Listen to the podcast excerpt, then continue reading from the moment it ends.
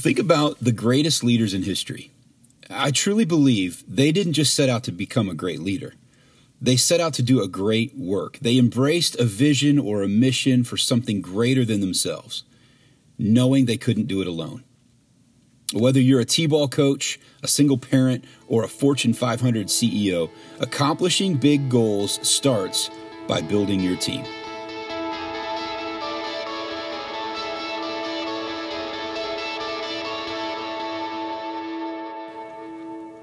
Well, I'm Scott Kramer, and on today's episode of Building Your Team, my friend and our host, Coach Damon Tomeo, is going to help us add another page to our leadership playbook. Coach, today you're going to be addressing one of the most critical facets of leadership. Uh, but first, before we jump into the conversation, why don't you just give us kind of a quick update of where we were last month, and let's go from there. Well, it was great to get our journey started last month and hearing back from so many people. Uh, thank you thank you so much for listening. Thank you for downloading. Thank you for rating. Um, and for those that didn't do that, go do it. It helps us out and uh, reach out to us and let us know your questions. And I appreciate the calls, the texts, the you know the conversations that came from episode zero, kind of our test podcast, which is kind of blown up a little bit.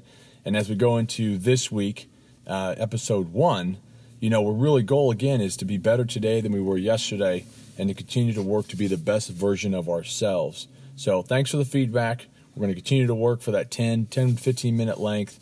Thanks for being with us. Remember to rate us and uh, enjoy today's work. I mean it when I say this is really one of the most critical facets of leadership. Um, set us up, tell us where we're going, and talk to us a little bit about managing people by managing your emotions. Our offensive coordinator, Corey Bonstead, Knox alum, been with us for some time so one of the things that uh, I do well with our staff is just managing the, the emotional uh, highs and lows of the office and the games and our guys, and reflecting a lot back on that. Uh, I think it comes back to you know how you want to work with those around you and manage the people that you work with, whether it's your family, uh, in your business, or you know those people even that are in the office around you daily. So, I, as I mentioned before, I grew up in Los Angeles, California, and uh, not next to Disneyland. However, I did go to Disneyland, and I've been there. Um, and my favorite, though, really is Magic Mountain, Six Flags Magic Mountain up in Valencia. If you're from Illinois, you've probably been to the one on the north side of Chicago. There's one outside of St. Louis. I am a big fan of roller coasters. as high as you can go, as fast down, upside down, around, it doesn't matter. I want to go on it. My daughter, who's nine, has fell in love with these roller coasters. Maybe it's a little bit of excitement and scaring. Her dad sitting next to her. Uh, rest assured, my wife usually has her feet firmly planted on the ground, watching, taking pictures. but what I found is in roller coasters, you enjoy that thrill of the high and the low, but in your life with your emotions and the people around you, that is not the best thing to do. You really are looking for more of a consistent ride. My daughter now goes on the adult coasters but when she was younger, she would go in the uh, you know the kids area on those low roller coasters, just a little bit of a high, a little bit of a low, never too fast, never too slow, and never too quick where you get scared or you feel almost out of control. And I think there's a great lesson there for people and how you deal with those around you is just really work to be consistent.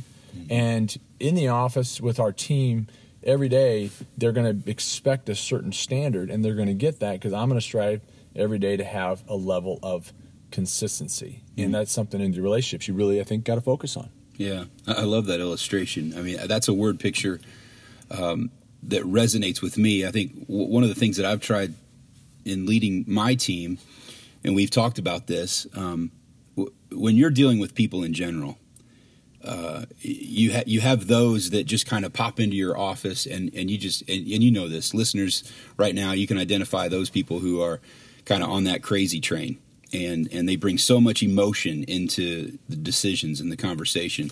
And one of the things I've talked about with my team is like, hey, you can smile and wave when those people go by, but you cannot afford to get on that train. You'll never be able to match the highs and the lows.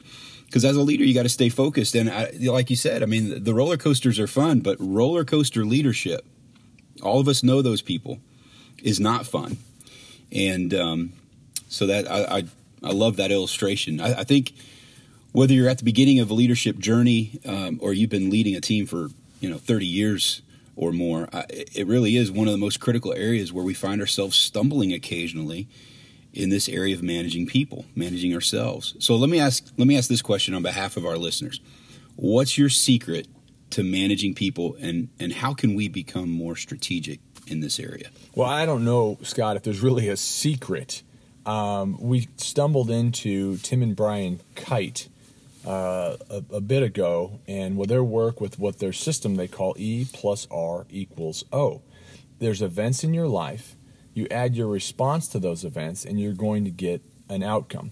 For example, uh, someone spills their coffee cup on you, and uh, well, you know it's hot coffee, and you might just got dressed for work that day. what is your response? Now, it's understandable to be a little disappointed. I mean, you just got dressed and you had hot coffee, and you'd rather have it in the cup for you rather than on your shirt. But you can respond in somewhat of a positive manner. You don't need to scream and yell. And the outcome the person has is they're going to realize, you know, they made a mistake, help clean it up, and we can move on. But if you just hammer them back on the error they've made and how much that's ruined everything about everything, well, man, you might have ruined their day too. And in that point, what good has come from that interaction? Mm. Think of those responses that you have to the events you're given in your life, and then the outcome that you're looking to receive. With our guys, taking that step on consistency and taking it one step further, you know, their guys come in the office and they're, and they're going to need some help with something. They know that I'm going to be there to help them. I'm going to give them a positive response, a response that, hey, how can we make this better? Trying to get the best version of themselves so that the outcome can be in their favor. Now, that doesn't mean I'm going to do the job for them or it's going to be easy, but we can build a plan to lead to their success and their goal setting. So, events in your life, response that you have, comes up with a desired outcome. If you haven't followed them or get into that, Tim and Brian Kight, K I G H T, I'll put it in the show notes. I think their system is really good and worthwhile, and something for you to focus on is the response you have to the events that occur in your life. Yeah, boy, that's that's gold right there. I mean, events plus response equals outcome. I really like the irreducible clarity of that equation. I mean, that's something all of us today uh, can just write on our whiteboards uh, in our offices and and and kind of have that conversation with our team. Events plus response equals outcome.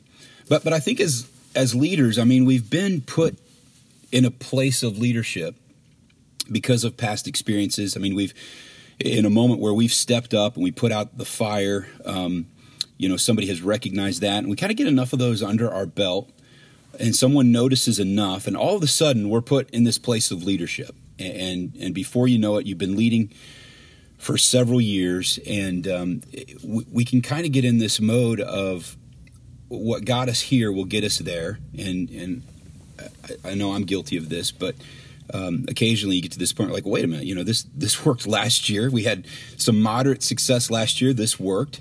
Why isn't it working this year? And how do we break that cycle of what got us here will get us there? Because that's that's rarely true isn't it? No i agree. I completely agree because you tend to st- fall into the we keep doing the same thing and then we're expecting a different result. I think that's the definition of insanity.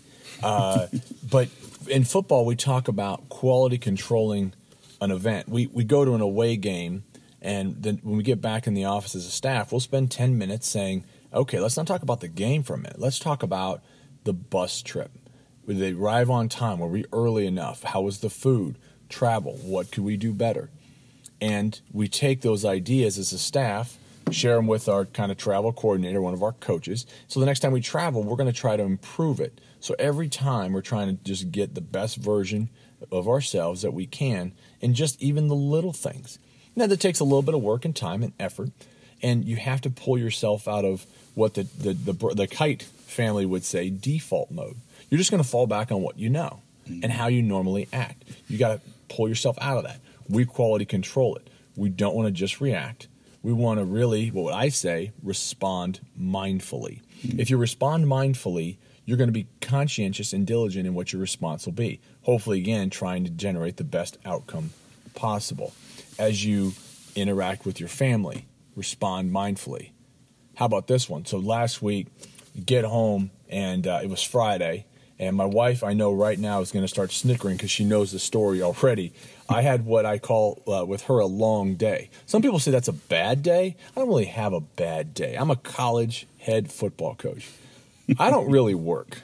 Now, I put in a lot of hours, but I don't really work. There's a lot of people out there that work hard. I'm very fortunate to have such great guys around me to help. But I walked in the door, I had a long day, and well, I didn't respond mindfully to my daughter and to my wife. And as my wife is probably laughing out loud now, uh, I had to turn around and U turn out the door. I'm very thankful also that Lowe's is just a block away, and I like to walk around Lowe's and shop for nothing. Um, so I had to get out of the house because I just was not in a great mental state.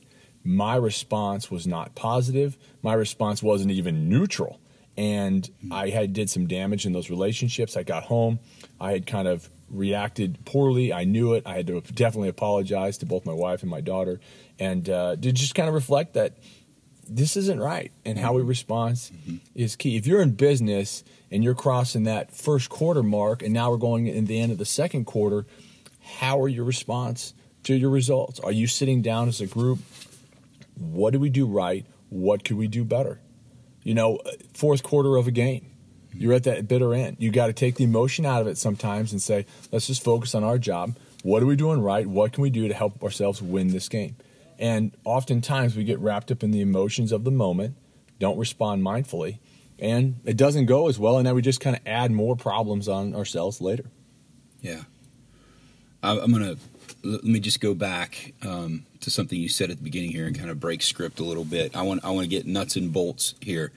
Are you saying that, that are you, are you doing weekly meetings with your team where they're kind of review like how did that go and and how detailed are you doing this breakdown of um, the road trip, et cetera? I mean, is this something that's on the on your team's schedule? This this review of well, we try to when we have events that occur with our program, our football program, we're going to try to review all the big things that happen, whether it might be with our staff, mm-hmm. our leadership group, our senior leadership group, or our team wide leadership group uh, whether it's our whole team. And sometimes I need to get the opinion of everybody uh, in, in, a quick fashion. So, really, how was it? What was the event? Who did it interact with? Who did it touch? How can we make it better for those? And just kind of deciding who really needs to have a vote and say in that. But you don't need to spend hours and hours on it. I think the big thing is just reflecting on it for a few minutes, allowing everybody the opportunity to weigh in.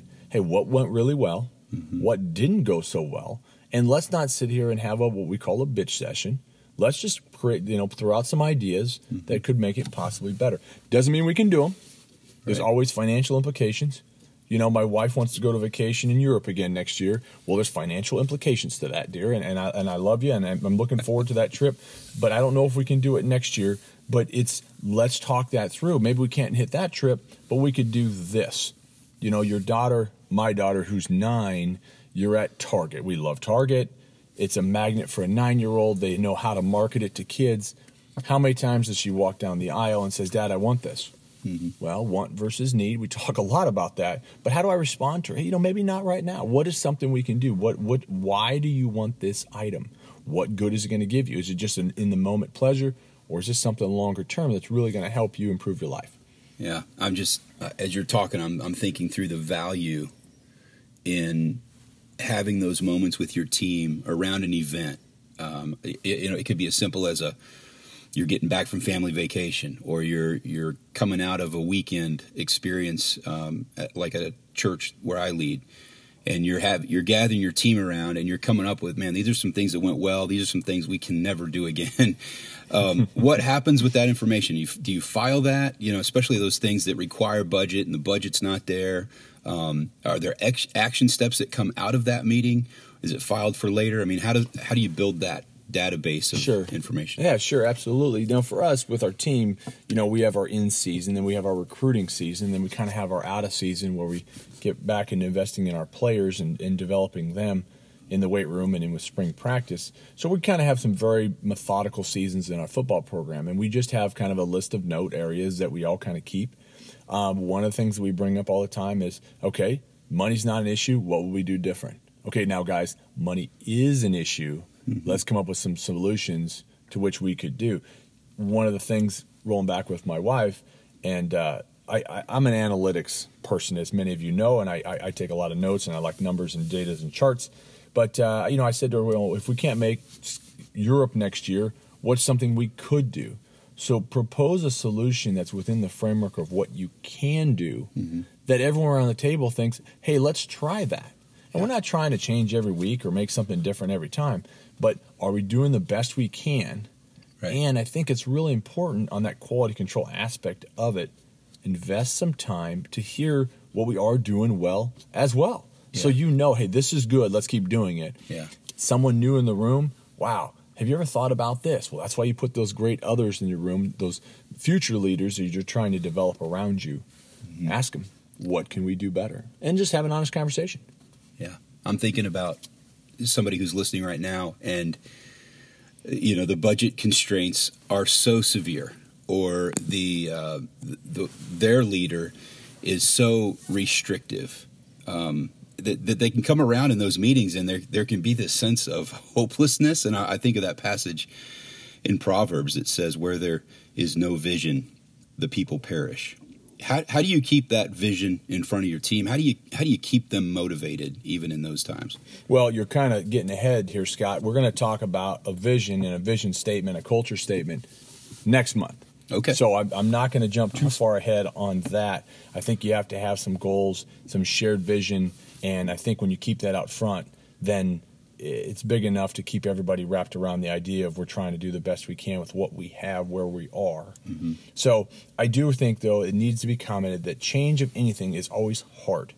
It's never easy. Changing yourself is never easy. Mm-hmm. And whether in the season of life that we're in with families and, and careers and mortgages, or you're just starting out, or you're a single parent, or you're trying to close that big deal, every change you're going to make is hard. Default mode is easy.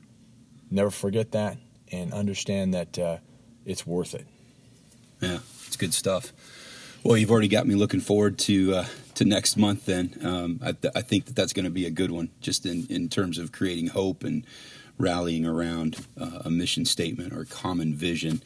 So why don't you just give us uh, kind of a key takeaway from our time today, and uh, set us up for next month. Sure, sure, right on. Uh, you know, I think the big thing is consistency with those you lead.